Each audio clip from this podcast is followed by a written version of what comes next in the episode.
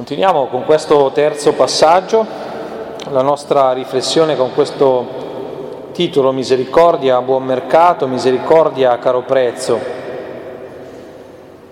nell'affrontare il quale siamo partiti mettendo a tema qualche immagine della misericordia un po' così, un po' addomesticata, quasi a nostro uso e consumo dandoci il proposito invece di scoprire, ascoltando in modo approfondito le parabole della misericordia ai brani e anche altri che non sono parabole della misericordia in Luca, ascoltare la parola della misericordia nella sua autenticità più vera.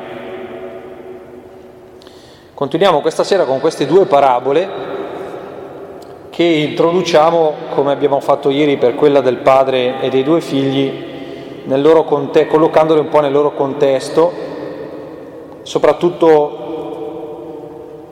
riferendoci al, al contesto in termini di clima che circondava la predicazione di Gesù, le attese che c'erano, le orecchie con cui veniva ascoltato, i cuori intesi come desideri, come inquietudini, domande che si ponevano di fronte a lui e di fronte alla sua predicazione.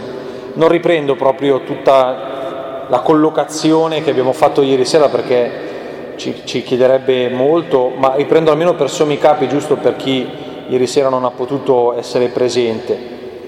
Dicevamo già ieri che queste, c'è un'unica parabola all'inizio del, Vangelo, del, del quindicesimo capitolo di Luca che consideriamo divisa in tre, ma in realtà è una parabola unica, queste due che abbiamo letto e più quella del padre e dei due figli, che sono introdotte da questa notazione. Si avvicinavano a Gesù tutti i pubblicani e i peccatori per ascoltarlo, mentre i farisei e gli scribi mormoravano dicendo costui accoglie i peccatori e mangia con loro. Perché Luca sente il bisogno di far precedere queste due parabole da questa brevissima introduzione? Perché si era creata attorno a Gesù una situazione particolare, si era creata a causa dell'impostazione che lui aveva dato alla sua, alla sua iniziativa, a tutta la sua attività predicatoria e di guarigione, Gesù aveva dato fin dall'inizio la peculiare impronta della compassione. Aveva esordito così in quel discorso nella sinagoga di Nazareth, che era un discorso programmatico, aveva indicato quali erano gli obiettivi a cui mirava, a Nazareth prende la mira e da lì non ne manca uno. E su chi prende la mira? I poveri, i peccatori, i ciechi, gli storpi, soprattutto quelli che sono prigionieri. A questi io vengo perché sono stato consacrato con l'unzione, lo Spirito del Signore è sceso su di me, perché io a tutti costoro annunci un anno di grazia di misericordia, via. Questo discorso programmatico poi Gesù effettivamente lo svolge, lo sviluppa, dando forma a quelle parole con gesti, presenze, prossimità e poi parole anche che, li, che lo realizzano. Effettivamente accade così, da lì in avanti le sue parole raccontano il volto di un Dio che predilige poveri, afflitti e ultimi e le sue opere descrivono un padre che concretamente e attivamente è vicino agli emarginati e ai sofferenti. Non bastava questo però, eh, non basta questo però giustificare questa introduzione, occorre aggiungere un pezzo ed è lo scandalo e lo scalpore che aveva suscitato non tanto questo fatto, un annuncio di misericordia e di grazia, quanto piuttosto eh, il fatto che per dare corpo a questo annuncio Gesù aveva scelto di, eh, di significare in modo concreto la vicinanza di Dio ai peccatori facendolo realmente. Andava nelle case dei peccatori, sedeva alla mensa con loro, intratteneva rapporti con i peccatori pubblici, anziché mantenere le distanze, minacciare castighi, chiamare a conversione imponendo severe penitenze come era l'uso del tempo, Gesù fa il contrario. Fa precedere l'accoglienza, la vicinanza e poi laddove questo fa breccia indica un percorso. E questo era uno scandalo perché già non era tanto il metodo in uso e poi Gesù si arroga il diritto di dire che queste sue azioni e queste sue parole realizzano effettivamente, concretamente, efficacemente la presenza di Dio. Non è un suo capriccio, non è un suo stile diverso dagli altri. Accogliere, condividere la casa, sedere alla mensa con i peccatori è un annuncio cherigmatico la comunione di Gesù con i pubblicani, le prostitute i ladri è la comunione di Dio, Padre di misericordia, con i pubblicani, le prostitute e i ladri. E questo è scandaloso, perché va a minare invece quel sistema di controllo e di governo, come spiegavamo ieri sera, del popolo, che era basato invece su un'altra immagine di Dio, che faceva precedere la legge alla persona comunque Fa niente se la persona restava schiacciata sotto quella legge. La legge va preservata, perché è Dio la persona che si adegui se vuole essere salvata. In questo contesto si collocano queste tre parabole, una l'abbiamo affrontata ieri, ora queste due, ma tutte e tre le parabole sono tenute insieme da questi tre verbi fondamentali, perdere, trovare e gioire. Perdere, trovare, gioire. La pecora, la dracma, i figli, persi, trovati e la festa. Dalla prospettiva di questi tre verbi che li tengono insieme, li leggiamo e lo facciamo diversamente da come abbiamo fatto ieri sera, abbiamo fatto una, una panoramica sulla, sulla parabola, questa volta entriamo un po' nel dettaglio spiegando i singoli elementi delle parabole, raccogliendo da lì qualche spunto di riflessione e di provocazione. Partiamo dai protagonisti. I protagonisti delle due parabole,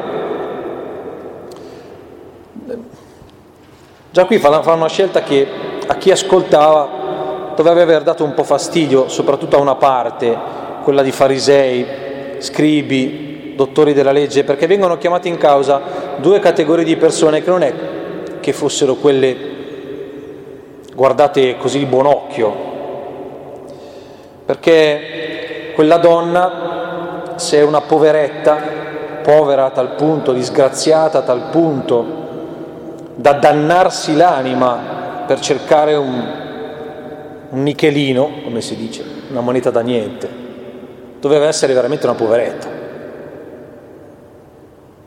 E si sa che uno non è povero a caso. E se uno è povero o ha una responsabilità di incapacità o c'è una responsabilità morale.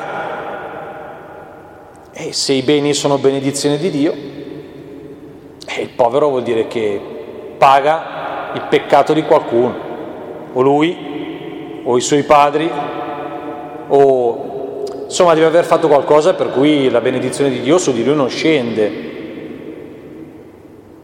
Eh, ma la povera vedova non lo dice la parabola in realtà, ma ipotesi.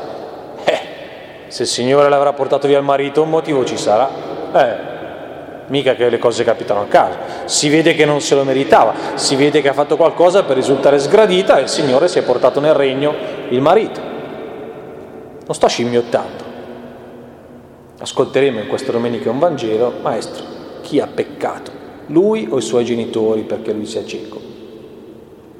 La disgrazia ha sempre una responsabilità, o perlomeno a chi guardava a Dio come una sorta di algoritmo, un'espressione matematica, governabile, prevedibile, controllabile alla perfezione, non poteva che essere così. E questa effettivamente è una poveretta, una condizione molto misera. Reagisce in modo scomposto, imbarazzante allo smarrimento solo di una moneta. E poi la festa che fa la festa che fa, fa, fa un po' sorridere, fa tenerezza, ma doveva essere proprio una poveretta questa per fare una festa così, un'ingenuotta.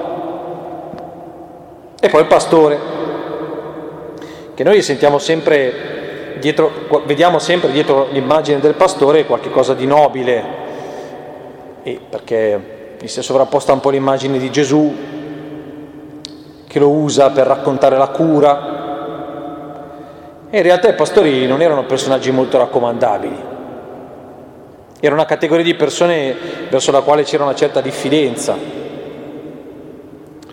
Doveva essere gente anche un po' senza scrupoli, che faceva una vita un po' rude, un po' da bestie, insomma.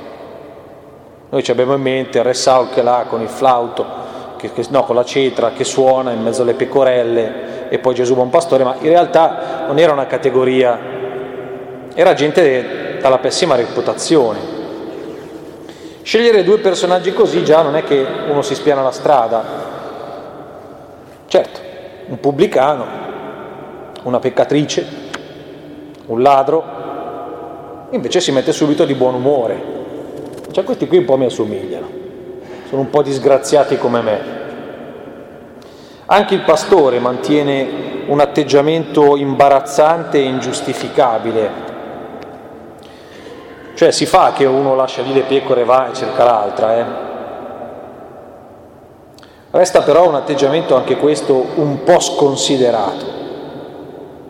E anche quella festa che anche lui fa chiamando gli amici, i vicini.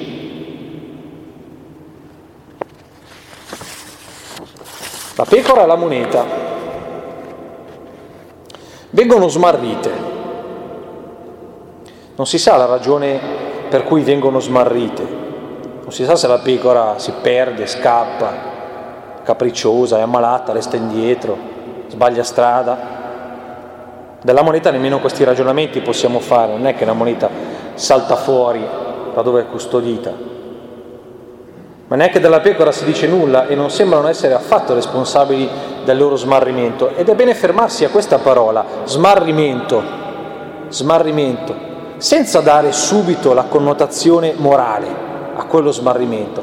Bisogna ascoltare la parabola innanzitutto per come è raccontata, prima ancora di quella glossa conclusiva con cui Gesù la lega, le lega, le due parabole, alla dinamica della conversione e della gioia del Padre. E le due parabole sono due parabole che raccontano uno smarrimento, non c'è ancora la connotazione del peccato, della mancanza, dell'errore, dello sviamento, della caduta morale, solo smarrimento, solo smarrimento. Al centro del racconto non c'è, delle due parabole, non c'è affatto il tema della caduta morale. C'è una situazione di pericolo da risolvere immediatamente, in qualsiasi modo, è certamente una condizione corrotta, è uno smarrimento, qualcosa che non va bene, che non sta in piedi, è un pericolo, un pericolo mortale. Ma non si ha il diritto di andare oltre. E la cosa che ci deve interrogare un po', costringerci a ragionare, è esattamente questo, che Gesù prende una parola chiara e precisa sulla dinamica della conversione, su come questa viene letta in cielo e la paragona a situazioni nelle quali al centro non c'è un peccato morale, chiaro, limpido, ma una situazione di smarrimento, di smarrimento, che va risolta, che è pericolosa, ma non c'è una colpevolezza. E non c'è anche perché, terzo passaggio, al centro, al cuore del racconto non c'è anzitutto lo smarrimento. Quello serve per descrivere e per raccontare quell'affannosa, ininterrotta, grandiosa, per come può essere, ricerca che viene messa in piedi dal pastore e dalla donna. Questi fanno un macello per recuperare una pecora e una moneta da niente. E questo macello, questo affanno resta in piedi ed è forte quell'espressione perché due volte viene ripetuta in entrambe le parabole, viene mantenuto in piedi finché la pecora non viene trovata, finché la moneta non viene recuperata. Il pastore va in cerca di quella perduta finché non la trova, la donna spazza la casa e cerca accuratamente finché non la trova. E una proprio la, proprio la sensazione che tutto il resto viene messo viene, messo, viene sospeso, messo in stand-by, tutti fermi, fermi tutti. Come quando uno perde la lente a contatto, gli cade la lente, fermi, perché? La lente, momento. Non si deve muovere più niente perché devo trovare la lente. Perché? Perché senza quella non vivo. Fermi tutti finché la pecora non la recupero, gli altri non si devono muovere. In sospeso, cioè questa ricerca ha la priorità assoluta come se la vita del pastore e la vita della donna fosse inscindibilmente legata a quella pecora e a quella moneta e dipende direttamente dal ritrovamento, qualcosa di simile a quello del, del padre di ieri sera, qualcosa di simile. Qui la ricerca attiva, là era un'attesa, ma è qualcosa di simile. Io senza di voi, dicevamo ieri sera, il padre grida ai figli, non vivo, non sono... Che padre è un padre senza figli? Ecco qui la, la, la fannosa ricerca dice la stessa ansia, tutto sospeso, non c'è nient'altro che abbia più importanza di questo ritrovamento. E la ricerca non sarà sospesa, interrotta, finché la moneta e la pecora non siano ritrovate. E non è usare troppo dire che il ritrovamento dunque è garantito. Sì, la parabola dice anche questo. Il ritrovamento è garantito. Con una ricerca che non si preoccupa di avere, eh, un, di seguire un buon tono, una dignità, una... no, è anche un po' scomposta, anche un po' imbarazzante. Via anche le regole di buon senso per un attimo, poi si ritrovano. Quarto passaggio, la pecora viene portata sulle spalle senza aggravio alcuno. Bello. Non sappiamo, non ci dice se era perché era ferita, perché non ci interessa. Anche se poi fosse colpevole dell'allontanamento, della moneta non possiamo dirlo questo, ma della pecora magari sì, ma non, non, c'entra quello con il cuore della parabola. Il cuore della parabola è che questo va, la recupera, va finché non la trova, la recupera e poi quando torna la porta lui sulle spalle vuol dire che il ritorno è a suo carico. Capite che se a quel punto ci scatta subito il parallelo con la conversione, qui ci saltano tutti gli schemi. Cioè vuol dire che la conversione è il percorso di conversione, il percorso di ritorno, il tornare sui propri passi, quello vuol dire convertirsi, eh? Vado di lì e a un certo punto mi giro e vado di là. Questo vuol dire no? riorientare il percorso, ecco quella roba lì non è a carico della piccola, se ne fa carico il pastore. Bellissimo. E uno si ferma e dice, ma un momento, ma mi ha spiegato la conversione è un'altra roba. Anzi, per metterla in pratica mi hanno detto anche che si fa una fatica mica da ridere perché è uno sforzo, perché devo cambiare le abitudini, devo cambiare la mentalità, devo lavorare su me stesso, eh, devo... Eh... E questa qui niente, viziata. Quanto vale un ritorno così? Eh, quanto vale? Quanto vale una conversione che non costa nulla? Quanto vale un pentimento di cui uno non deve pagare il prezzo? Quanto vale? Vale soprattutto? Eh, perché se non lo paghi con qualche penitenza, con qualche rimedio, con un po' di senso di sofferenza, se non lo paghi con quel prezzo lì, non è autentica Qui il ritorno della pecora a suo carico. Oltretutto, oltretutto, oltre a non far fatica, questa ha effettivamente la possibilità, lei è pure la moneta, di trovarsi, cosa si trova in una condizione privilegiata e ha la possibilità di vedere il pastore in azione in una modalità unica. Non c'è nessun'altra pecora che conoscerà il pastore nel modo in cui l'ha conosciuta questo. Cioè, ma sta disgraziata pure si è perduta e ha pure il premio del vedere la bellezza del pastore, della cura del pastore e gli altri no. Dovrebbe essere il contrario. Così ragiona il figlio rimasto a casa. Dovrebbe essere il contrario. Eh, io che sono qui, tutte le sante domeniche qualche settimana agli esercizi spirituali, io ho diritto di vedere il volto migliore di Dio. Eh, sono sempre qui. Quello là che è andato a, nel paese lontano, là, che si è perduto, la pecora qui che si è persa per strada, certo uno deve tenerlo anche il passo, eh. se perde il gruppo. E quello pure oltretutto, deve perso il passo, si gusta la parte migliore del pastore Scandaloso. Immaginate questo raccontato in una, religio- in una religiosità che, come facevo cenno prima, il concetto di causa e effetto per descrivere alcune condizioni di vita era applicato in modo rigido.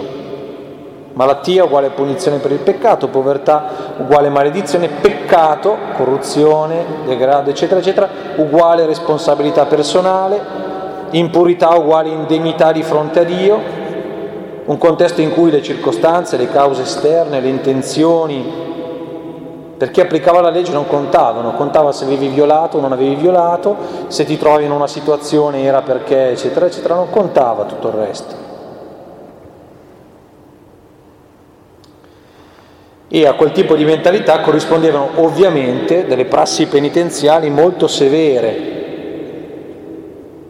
rituali di purificazione rigidi, rigorosi, senza passare dei quali era impensabile anche solo immaginare il perdono da parte di Dio. Dà un po' fastidio anche a noi raccontare le cose così come sono raccontate dalla parabola. Immaginiamoci in una mentalità come quella. Infine, ultimo elemento della, del racconto, questa gioia sfrenata alla quale tutti devono partecipare, tutti, chiama gli amici vicini, qua tutti, come un dovere, come un dovere, e che è una gioia necessaria perché, perché si deve sentire e vedere la portata del ritrovamento. Quella cosa lì è un tesoro inestimabile, per la quale vale fare una festa che non ha misura. Proviamo a uscire da, dalle, dalle metafore del testo, le abbiamo già un po' spiegate, ma Adesso proviamo a strarre in qualche pensiero che possa stimolarci la riflessione. E partiamo dal fatto che, che, paragone, che i termini di paragone per rappresentare il modo con cui Dio si rapporta con chi si è perduto, il termine di paragone sono due poveretti. Anzi, sono delle dinamiche da poveri Questa qui è una di quelli che fanno fatica a stare al mondo, il pastore è uno di quelli che sa stare al mondo ma nel modo, eh, quello lì. Questa è una gioia infantile nel ritrovare quel che aveva perduto, il pastore un po' sconsiderato, o l'immagine di Dio è quella di un poveretto impresentabile che si comporta come un mendicante. Un poveretto impresentabile che si comporta come un mendicante. Cioè la parabola annuncia in maniera scandalosa che Dio è presente nelle dinamiche dei poveri, anzi che le dinamiche con le quali Dio si muove assomigliano da vicino a quelle dei poveri. È un annuncio straordinario. Eh? Vuol dire che questa misericordia che viene verso il peccatore o, il, o lo smarrito, responsabile o meno della sua situazione, non è una misericordia che dall'altezza della sua nobiltà scende, dice mi impolvero un po', lo faccio per bontà. No, è il contrario. È uno che non fa troppa fatica andare a recuperare quello là, perché è già allo stesso livello. Perché se c'è un posto dove Dio striscia e sguscia è in mezzo alle dinamiche dei poveri. E il non aver vergogna da parte di Gesù a rassomigliare il volto di, di padre del suo, di, del, del suo non mi viene la parola, eh, il volto di Dio, il volto di suo padre, a quello di una poveretta un po' imbarazzante nel suo cercare la moneta, è straordinario. È straordinario. Vuol dire che la modalità con cui, con cui è in corsa la ricerca del peccatore è la stessa, in modo imbarazzante, sconcertante, quasi impresentabile. Altro che Dio coi guanti bianchi, altro che Dio che non si scompone, impassibile, distaccato, chirurgico. Sì, vieni a, confess- vieni a chiedere perdono, ti confessi per benino, aspetta che disinfettiamo un po', metti i guanti perché non si sa mai. Dopo quando hai fatto tutto per bene, forse accondiscendo. Però deve esserci tutto, eh? Tutte quelle robe lì che ci insegnavano, dolore perfetto, contrizio, attrizio, tutte quelle robe lì che ci hanno insegnato. Se non ci sono quelle robe lì, eh, Brizzolari ride perché sa di cosa parlo, ma eh, sì, ci sono anche quelle robe lì, ma a me non so a voi, no. Dio così mi, mi entusiasma. Lo immagino tutto sudato che si scompone, viene lì, mi prende, stai bene? Sì, ero qui e non ti vedevo più, scusa, sono venuto a cercarti. Fatti sentire qualche volta, eh. Secondo, le parabole con forza dicono che la priorità della misericordia è il ritrovamento di ciò che è perduto. E noi dovremmo avere il coraggio di annunciare il Vangelo dicendo questa cosa, che la persona ha la priorità comunque e sempre. La persona ha la priorità. Quando si trova in una situazione disgraziata per qualsiasi ragione, colpa sua o colpa di qualcun altro, chi se ne frega, ma quella persona ha la priorità e la sua salvezza è una priorità divina. Divina. E si possono mettere tra parentesi anche le decenze, pur di salvarla, non cancellarla, mettere tra parentesi. Perché una volta salvata, una volta che si risente, si rivede nelle condizioni di, quelle decenze le deve considerare come la sua direzione. Traduciamo decenze in criteri, principi, valori, ok? Quella roba lì. Non, non ci deve essere nulla che, me- che, possa essere messo come condizione arginante a questa forza di ricerca e di recupero. Dio è un mendicante ossessionato dall'averci con Lui e non c'è nulla che abbia più valore ai suoi occhi della nostra vita e della nostra salvezza. Guardate che quel finché non la trova è un annuncio di una forza straordinaria. Finché non la trova. L'ha rincorso fin sulla croce per prenderlo quello là. Non c'aveva altro modo per prenderlo che la croce. Vabbè, vengo anch'io. Se l'ultimo posto per prendete quello lì, vengo anch'io. Perché la croce poi alla fine è quella lì, eh e arrivare fino alla condivisione della maledizione. Voi ditemi se questa non è una violazione dei criteri di decenza. Il figlio di Dio diventa maledetto, secondo la legge. Un maledetto agli occhi di Dio. È un'indecenza.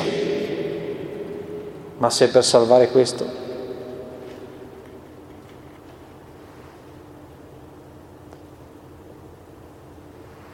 Terzo, il peccato non è la condizione in cui Dio prende le distanze da noi finché non torniamo in grado, non torniamo nella condizione di essere in grado di meritarci la sua attenzione. È il contrario. Il peccato è la condizione in cui la cura di Dio per noi si fa massima. Non c'è nessuno che gode di più delle cure di Dio di un peccatore incallito, grave, impunito. Dio ha gli occhi solo per quello lì. No, che per gli altri, ma capite il senso. Eh. Nessuno vede Dio così chiaramente come può farlo un peccatore, come può farlo. Non è detto che lo faccia ma come può farlo? Non c'è una condizione in cui ci mette in una prospettiva migliore per vedere Dio nella sua condizione migliore, un Dio più in forma di così, lo vede solo un peccatore. Lì le tira fuori tutte, sfodera le armi migliori. Il peccatore è una prova per Dio. Non è che bisogna fare i peccati per metterlo alla prova, cioè vediamo se adesso vieni fin, fini qui, ma no, è ovvio che non è questo il senso di quello che sto dicendo, no? Ma il senso è questo, che la condizione del peccato non è quella che ci mette nella, nella situazione di, di, di sentirci il rifiuto di Dio, ma sentirsi il fiato sul collo.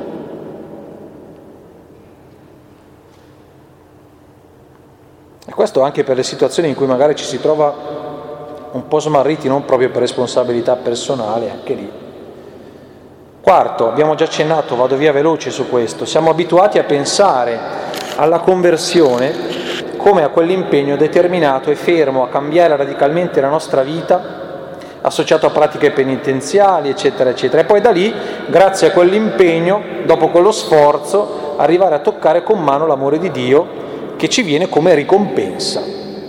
Ecco, il mio amore la ricompensa al tuo sforzo la festa che il padre organizza è il premio per il figlio che torna. No, la festa non è il premio, la festa è la normalità in casa del padre. Tanto che quell'altro sente dire ma tu sei sempre con me. Che vuol dire? Che la dispensa è sempre aperta, non è che... Sì, oggi facciamo un piatto speciale perché, vabbè, ma come è dimagrito? Però... No, l'approccio L'approccio di Gesù, narrato da queste parabole, dagli altri episodi e da tanti altri episodi nel Vangelo, sembra essere il contrario. Gesù fa toccare con mano la misericordia, fa toccare con mano la misericordia. E questo tocco rigenera, ricrea, salva, riedifica, rivivifica, rinnamora, fa suscitare un desiderio di una vita differente, corrispondente a quella bellezza lì. La terapia di Gesù è il contrario, è il contrario. Perché il contrario? È perché quando ci si innamora, quando si vede la bellezza, quando si è attratti, poi si viaggia, si vola, si, ma quando si deve portare un peso, quando si deve eh, sentire che bisogna sempre meritarsi qualcosa, quando si avverte che la propria dignità e il proprio valore dipendono radicalmente non dal bene e dalla volontà di un altro, ma esclusivamente dal mio sforzo, ma perché devo farlo? Ma è una ragione? Quell'amore lì così bello è una ragione. E siccome è così bello, a un certo punto dico, cerchiamo di non perdere più quella roba qui. Com'è che si fa? E si fa che devi cercare un attimino di... Ok, allora ci sono. Il ricongiungimento di Dio con il peccatore non è posto sotto la condizione di un prezzo, di una penitenza, di una promessa, nemmeno di una minaccia, un castigo, neanche la richiesta di una garanzia, È il contrario. Quando uno è toccato da quella misericordia lì, da quella grazia, dice, ma io questa cosa non l'abbandono più, non l'abbandono più. Sì, l'abbandonerà ancora, ma sa che potrà tornare, sa che quella cosa lì, siccome è un altro che gliel'ha consegnata, non ci sarà mai più tolta, perché è un altro che gliel'ha consegnata. La stessa conversione sembra dire, le parabole, le, sembra dire queste due parabole, la stessa conversione, il processo di conversione, in certi casi appare totalmente a carico e ad opera di Dio, ma è giusto, ma è corretto questo. Sembra di no. Però forse converrebbe allargare un po' lo sguardo per comprendere che, ed è l'ultimo punto di, di, di riflessione, poi vi propongo tre ricadute concrete e concludiamo. Ma forse bisognerebbe allargare un po' lo sguardo e rendersi conto che effettivamente ci sono nella storia delle persone una quantità di situazioni, di vicende, di casi, di, di, di circostanze, la cui natura, la cui identità è così sfumata, complicata, originata da così tanti fattori che non si riesce a categorizzare come peccato o non peccato. Un mese d'ozio, un po' di peccato, un po' di circostanze, un po' di colpa di qualcun altro, un po' di storia, un po' di genetica, un po' di abitudini, un po' di... E magari uno si trova veramente dentro in una situazione brutta, corrotta anche. E però uno dice, qui non capisco neanche come ho fatto a finire qua dentro, come faccio a venire fuori? Mi trovo perduto, smarrito. Sì, capisco che un po' ho fatto quella roba là e poi da lì sono venute tutta una serie di conseguenze però in questa situazione adesso non basta che io risolvo quella cosa lì, perché si sono creati così tanti intrecci con altre persone, poi sono capitati altri fatti, da quei fatti ho fatto altre scelte, altri errori. Ma come faccio a venire fuori di qui adesso? Sono legato, impantanato, non riesco a venire fuori da me. È vero che esistono delle intere esistenze corrotte, anche radicalmente, ma che difficilmente sono attribuibili alla sola ed esclusiva responsabilità di chi vi si trova coinvolto. È un peccatore, sì, però ha fatto quella roba lì anche perché quello lì, quell'altro, poi è successa quella cosa. Spesso davvero sono situazioni in cui la decisione personale, magari anche non particolarmente grave, ha dato il via ma ha una serie di conseguenze che hanno poi costruito un tale pasticcio che rende impossibile il riscatto. Alcuni meccanismi di chi finisce dentro qualche tipo di dipendenza, eh, sono così. Eh. E tu vai a dire che è colpa di quella volta che lui è. Come fai a dire? O di uno che si è indebitato all'inverosimile per responsabilità sua, perché magari si è fatto prendere dalla voglia di un investimento, che così poi diventiamo più ricchi e tutte quelle robe lì, e ha fatto una stupidata, poi da lì, da lì ne ha fatte altre perché doveva tappare quella e poi eh, si è fatto consigliare male, e poi, e poi arriva che la, vita si distrugge e uno dice ma adesso come faccio a venire fuori di qui? È colpa tua, devi pagare adesso. Ma come fai a dire che è colpa sua? E anche, è anche colpa sua. O di quello che si è invischiato in qualche, in, in qualche giro strano, qualche relazione, eh, amicizie, e uno capisce che lì c'è qualcosa di torbido, però non capisce fino a che punto è, è, è compromettente, allora si fa un po' prendere, eh, dopo vuole tirarsi indietro ma non riesce più perché le condizioni e poi il peso dell'opinione degli altri e poi il senso, della, il senso di responsabilità per le parole che ha dato e uno finisce dentro e, e paga il prezzo, colpa tua, ma come colpa sua? Sono tantissime le situazioni di vita in cui è vero, magari si commette un peccato, magari iniziale, magari neanche gravissimo, e dopo arrivano ad essere radicalmente compromesse, uno dice ma adesso cosa faccio? Ma come vengo fuori? Allora lì uno capisce che ci sono storie di conversione in cui, in cui uno non può farsi carico del peso del, del ritorno, non può, non può, anzi non è neanche giusto che lo faccia, è un'ingiustizia chiederglielo, anche umana, figuriamoci divina.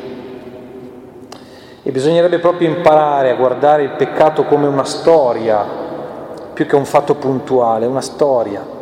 Ma non nel senso che ha fatto una storia tutta di peccati, no, perché magari ci sono state delle occasioni dove uno effettivamente ha delle responsabilità peccaminose, morali, anche serie, però, però queste si intrecciano con centomila altri elementi.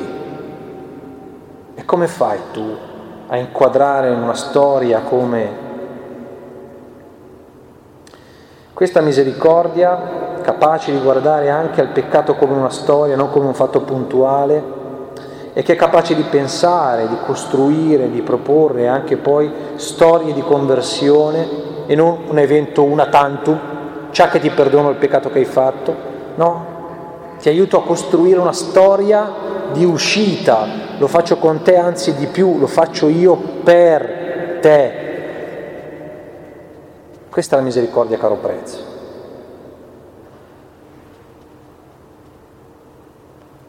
Ancora una volta mi viene da dire che per una misericordia così fa venire voglia. Tre ricadute concrete e concludiamo. La prima, imparare ad avere questa lettura larga della condizione di peccato vale non solo per il peccato degli altri, ma anche e soprattutto per il nostro. Cioè questo tipo di lettura qua dovremmo imparare a avere sui nostri peccati, soprattutto quelli storici, quelli da quali facciamo veramente fatica a liberarci, o quelle situazioni che capiamo che non sono proprio situazioni limpide e che capiamo che hanno bisogno di essere, di essere un po' redente. E per, e per, stare davanti alle quali non possiamo farci prendere né dal, né dal moralismo né dal senso di colpa ma dobbiamo avere questa magnanimità, cioè un animo largo, capace di leggere tutta la vicenda nostra dentro quella situazione di peccato, di ambiguità, di poca limpidezza, avendo anche l'umiltà di renderci conto che forse da alcuni peccati non faremo mai ritorno. E la nostra salvezza non sarà che un giorno ce la farò, ma la nostra salvezza è già il fatto che un giorno, in un modo o nell'altro, proprio da quella cosa lì, dalla quale veramente non ce la faccio, come San Paolo, a liberarmi, un giorno verrà e mi prenderà lui, magari anche me sulla croce, chi se ne frega, basta che arrivi, però arriva, finché non mi trova Cioè imparare a stare davanti alle nostre storie di peccato con libertà di cuore, via il senso di colpa, che non è mai opera dello Spirito, quello che ti fa sentire sconfitto, perduto, smarrito, insignificante, degradato, un rifiuto. Quello è il diavolo, è il tentatore che ti nasconde il volto di Dio e nasconde anche il tuo e ti dice fai schifo e il Signore da su che dice no, quello è mio figlio, lascialo stare.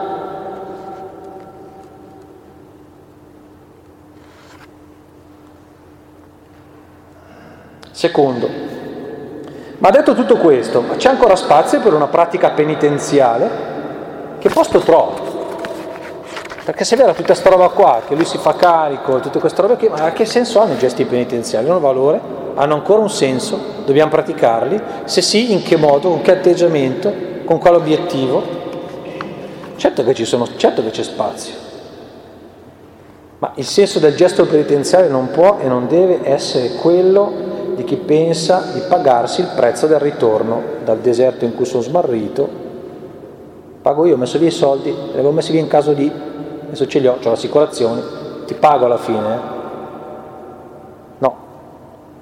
Questo tipo di misericordia è a caro prezzo perché ci chiede di diventare poveri, poveri in spirito. E la povertà di spirito è quella di chi sa che non può acquistare nulla davanti a Dio, perché gli è già stato tutto acquistato da un altro. E allora le opere di penitenza, quelle che chiamiamo opere penitenziali, hanno senso. Lasciamo perdere tutti i discorsi di esercizio della volontà che sono importanti, però andiamo un po' più in profondità. Hanno senso da che punto di vista? Non perché sono la ricchezza che sappiamo produrre e con cui possiamo contrattare l'accesso al regno. Signore, c'ho questo, basta? E tiriamo sul prezzo perché... No, è una dichiarazione di povertà. Le opere penitenziali sono quella roba che noi ci mettiamo a fare perché guardiamo il Signore e diciamo, Signore, ma se io non faccio quello che te mi dici di fare, ma sono perduto. Se mi affido solo ai miei criteri, alle mie idee, alle mie emozioni, ai miei umori, è un disastro. È un disastro. Io non posso non affidarmi alla tua parola. Non posso non cercare di compiere la tua volontà. Perché ho provato a affannarmi, ma non riesco a garantirmi la vita, tantomeno eterna. Le tue parole mi pare che...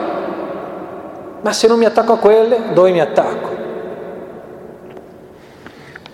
Quando si fa un cammino penitenziale è questo lo spirito con cui uno lo fa. Mi affido a quella parola che dà la vita. Le opere sono l'unico modo che abbiamo per dire di sì a quella misericordia che ha pronunciato quelle parole alle quali obbedisco. E le pratico sapendo che poterlo fare è una fortuna, non un merito, una fortuna. Terzo e ultimo, dobbiamo ricordarci sempre che la gioia per il peccatore ritrovato è uno dei modi più alti e più belli per imitare Dio. A me qualche volta mi sembra che invece anche nei nostri mondi eh, cattolici, quando c'è qualche episodio in cui uno viene fuori da una storia un po' e si riscatta, siamo sempre lì a dire, sì adesso questo qui fa brillante, ma ti ricordi com'era? Ti ricordi com'era? Chi non sa gioire della salvezza del peccatore è tanto, tanto lontano dal cuore di Dio.